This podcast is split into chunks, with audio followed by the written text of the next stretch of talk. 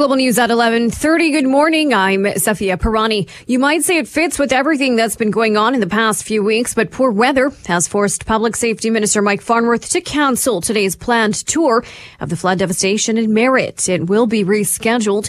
After a similar tour of Princeton last week, Farnworth came away saying what he saw was devastating and heartbreaking. If you've seen the pictures, you're probably wondering how on earth the Coquihalla Highway will be repaired by the end of January, which is the plan, according to Transportation Minister Rob Fleming. Kelly Scott of the BC Road Builders and Heavy Construction Association says everyone in the industry is going all out. I know we have some temporary bridges coming in to help uh, uh, take some of the uh, overload of traffic that's going down the number three, down the number five. So so there are temporary solutions. But he says the highway will be much different than what we're used to. Oh, it's not going to be 130 kilometers an hour, three lanes going each way. Uh, we'll have a temporary solution to getting the traffic through, but it won't be the permanent solution that the ministry is planning to do for us. Scott was speaking on Mornings with Simi here on CKNW. Another big rainstorm headed for the BC coast later this week. Global meteorologist Mark Madryga with the latest. Well, it looks like our next period of stormy weather will arrive during the day Friday and hold into about the middle of the day Saturday. At that time, I'm expecting quite a stream of moisture off the Pacific with potential for some heavy rain in the lower mainland and other parts of the south coast. That heavy rain won't be accompanied by very mild air, as we've seen in past strong weather systems. Looks like a mix of rain and snow on Friday night, Saturday morning up on the North Shore Mountains. Damage to washrooms in some Surrey parks may have been inspired by a TikTok challenge. Global's Janet Brown has more. Washrooms in at least four Cloverdale parks have been damaged, smashed toilets, broken doors, and a TikTok challenge may be behind the vandalism. Constable Sarbjeet Sangha says it could be connected to a social media trend where young people video themselves destroying washrooms and then posting to TikTok. If somebody is actively causing damage to the public washrooms, please give us a call. She says the RCMP are now stepping up patrols in Cloverdale parks and reviewing CCTV footage. Sangha also encouraging parents to talk with their kids about committing an illegal act, all for the sake of online popularity. Janet Brown, Global News. Ontario pressing pause on plans to lift capacity limits in remaining high risk settings where proof of vaccination is required. Chief Medical Officer of Health, Dr. Kieran Moore, says this includes food or drink establishments with dance facilities, strip clubs, and bathhouses. We must remain cautious in the face of the virus. This pause will allow us to continue monitoring trends in public health and healthcare indicators while also learning more about the Omicron variant. Today, the Ontario COVID 19 Science Advisory Table said the province could see up to 3,000 daily infections and nearly 400 patients in intensive care by mid January even without accounting for the Omicron variant. NDP leader Jagmeet Singh in favor of Canada following Washington's lead and staging a diplomatic boycott of the Beijing Winter Olympics. The White House is making the move to send a strong message about China's record on human rights. Singh says there is a way to send a message while still letting Canadian athletes pursue their Olympic dreams. Global News Time, 1133. Here's Kim Larson with your latest AM 730 traffic. In downtown Vancouver, a collision on Hornby blocking uh, all traffic, all lanes on Hornby at Smithe Street. Heavy backup through there. And also in Vancouver, crash on 12th Avenue westbound at Ontario Street. In Surrey, a stalled semi on 16th Avenue westbound before 192nd Street. And a stall out in the valley in Abbotsford on Mount Lehman Road northbound just north of Fraser Highway. Lionsgate busy both ways there. The backup varies with the counterflow lane. Steady traffic on all the other bridges and no delay anymore at the Massey Tunnel. Get a PC MasterCard credit card by December December 31st and earn a 100,000 PC Optimum points offer. Conditions apply. Visit pcfinancial.ca for details. In the AM 730 Traffic Center, I'm Kim Larson.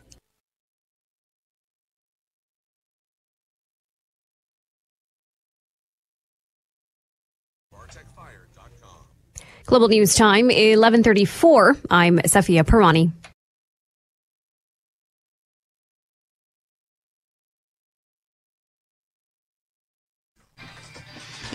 All right, we continue to keep a close eye on crime on the streets of Vancouver for you, especially random attacks and assaults in Vancouver. The numbers on this are absolutely shocking.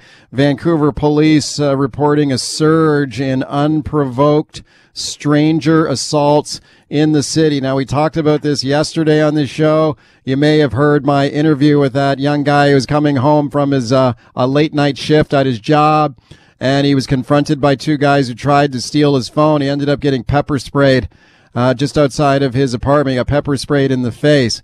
That was yesterday. Now, earlier today, I spoke to Sergeant Steve Addison, spokesperson for the Vancouver Police Department, about that. Also, the big bust that the VPD announced yesterday in a huge shoplifting ring. Sergeant Steve Addison, he was on the show earlier today. Have a listen. This sounds like this kind of stuff happens every day. Like when I was taking a look at some of those stranger assault numbers that were issued recently by the VPD of like over 1500 of these ty- of these assaults in a year. I mean, does this kind of stuff happen every day in the city?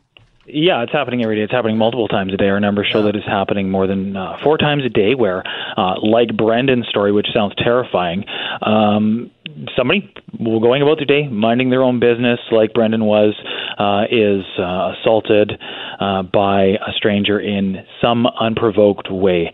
Uh, whether it's uh, Brendan's story, where he's just walking home, minding his own business, and two people come out of nowhere and uh, try to rob him and pepper spray him, or um, the the woman who's going on for a coffee break from her job in the downtown east side who gets stabbed in the leg with a hypodermic needle, a girl, an international student on Granville Street at Nelson who has a cigarette put on her neck. These are the cases that are very concerning uh, for us, uh, not only because of the, the violent nature of the incidents, but the fact that they're they're seemingly unprovoked, and it defies all logic um, how these incidents uh, could be occurring by uh, complete strangers. It's unlike anything uh, I've ever seen in my career. And uh, speaking to police officers who have served a lot longer than me, they say also it's unlike anything that that they've seen in their careers as well. Do you think it's fueled by I don't know drug addiction? If people are desperate for drugs, and maybe that's why they mug somebody. Yeah, that's a big part of it, Mike. Um, there's complex issues, um, and there there are complex uh, social issues. So um, it's drug addiction, uh, it's poverty, uh, it's mental health, uh, it's uh, just criminal or antisocial behavior, and Yeah. uh, quite often it's a combination of all of those factors that we believe are fueling uh, a lot of these uh, really senseless uh, crimes that are happening. Yeah, and are these difficult cases to, to crack? I mean, I know sometimes if you get some video evidence, I know that can really help an investigation. But do these do these uh are these type of random assaults often solved? Yes. When people phone uh, police right away and make a report, we we often have success in being able to identify offenders and holding them uh, accountable for their crimes. Because uh, when somebody phones right away, phones 911 when they're the victim of a crime or they see a crime, that allows our officers to respond right away. Oftentimes, we can get into the area uh, before the suspect leaves. If there's um, uh, evidence, things like uh, surveillance video that may be, uh, be attached to a house or a business, we can often review that. Eyewitness statements that can uh, point us in the right direction of where the suspect went. Uh, we can have we can have success in uh, id- identifying people and arresting them, but for that to happen, we need people to call us and What make would reports. what what kind of advice would you give to the public? Like one of the reasons that uh, Brendan wanted to speak out on my show yesterday was that he wanted to give out a warning to people that you know this happened at one o'clock in the morning, and he was coming home after a night shift. He worked at a bar, and you know he just said uh, people should be aware of your surroundings. You know, just be be aware of where you are and who's around you. Yeah. So he's a guy, he lives here, he's familiar with the city, he has always been comfortable in the city, and now he's saying he's afraid. And anybody who's been followed by a stranger made to feel unsafe knows how unnerving that is. And my fear is that people like Brendan um, and others, they're going to start thinking that they've done something wrong, um, that they are the ones that need to change their behavior, and that's the last thing we want people to do. The people that need to change the behavior, the uh, the, the the thugs and the criminals and the people who, like the two men who tried to mug Brendan, or the people who are going around and randomly punching strangers, or sticking uncapped needles in their legs, or putting cigarettes on their neck. Those are the people that need to change their behavior, not uh, everyday citizens yeah. who are just trying to go about their, their daily lives and minding their own business. Sure. Speaking to Sergeant Steve Addison from the Vancouver Police Department, let me ask you about the, the big announcement that you had yesterday on this this shoplifting ring that police busted in in downtown Vancouver. I mean, the the numbers and the scale of this are are were very surprising. Can you tell me about what what this is about? Yeah, shoplifting is a significant problem, particularly in the downtown core, and we know that um, uh, you know tens of thousands of dollars um, uh, every week, if not every day, are being stolen from stores, um, big stores, small stores. A lot of the time, it's being taken right down to the downtown east side um, and resold for pennies on the dollar uh, to uh, organized criminal networks. Um, those guys are then taking it out of the downtown east side. They're selling it again on Facebook Marketplace or other online forums for people who think they can, um, you know, get something uh, get something for cheap. So uh, we've been working very closely with uh, retailers, uh, particularly in the downtown core, to identify and arrest uh, shoplifters.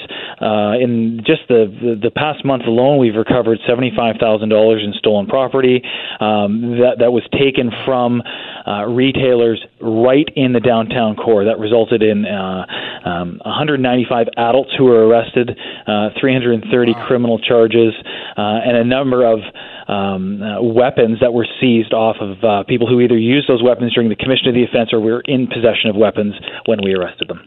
Gee, oh, that's incredible. 330 charges, 195 people charged. I mean, that is that's huge. And a lot of this was, can you talk a little bit about this downtown East Side street yeah. market where some of this was happening? Because I've, I've seen that street yeah. market when I've driven through there. And my thought when I saw that street market, like people selling stuff on the sidewalk was, oh, come on. I mean, this has got to be stolen property. I mean, how is it not? But yeah, you know, Mike, there's there's always been a, a, bit of an informal uh, street market that's uh, that's taken place down the downtown east side. It's a place for local residents, um, um, marginalized people to uh, barter, buy, sell, trade secondhand items, things that they've you know old used DVDs, old clothing, and stuff like that. And, and we've supported that as a way for them to to really make ends meet.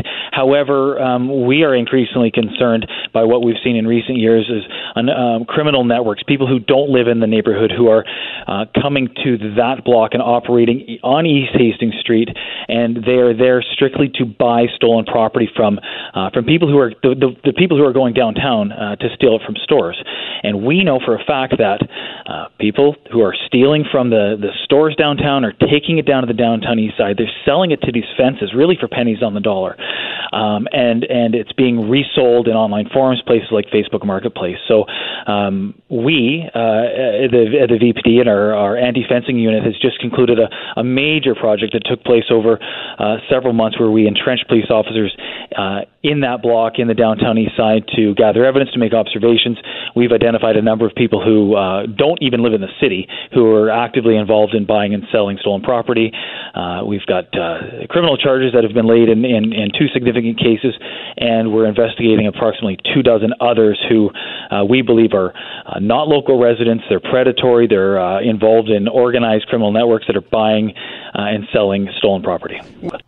All right, that was uh, Sergeant Steve Addison, spokesperson for the Vancouver Police Department. Appreciate his time today. While all that's going on, by the way, you've got that fight over the VPD budget that's happening down at City Hall uh, right now. So there is a, a campaign right now by the Vancouver Police Department to increase their budget over staff recommendations next year. They say that one of the reasons that they want a budget lift is not only because of the crime and the mayhem that we've talked a lot about on the show, but the number of protest rallies and civil disobedience by protesters. It happens frequently in the city of Vancouver. This is putting a lot of pressure on the VPD to uh, respond to some of these protests, and that's just one of the reasons why they're looking for that budget increase. There's an interesting fight down at City Hall right now over the Vancouver Police Department budget, and that is a story that we're going to continue to follow for you here in the days ahead. Phone me on the buzz line in that one and let me know what you think about that. The Vancouver Police Department budget, uh, they're seeking a lift, a budget lift over the recommendations of the city staff. Um, let me know what you think about that, and if you think there should be a protest or a, a budget increase for the VPD. Okay, six zero four. 331 Buzz is the number 604 331 2899. Going to take a final break here. Then we'll come back and we'll find out what you did have to say today on the Buzz line. That's next.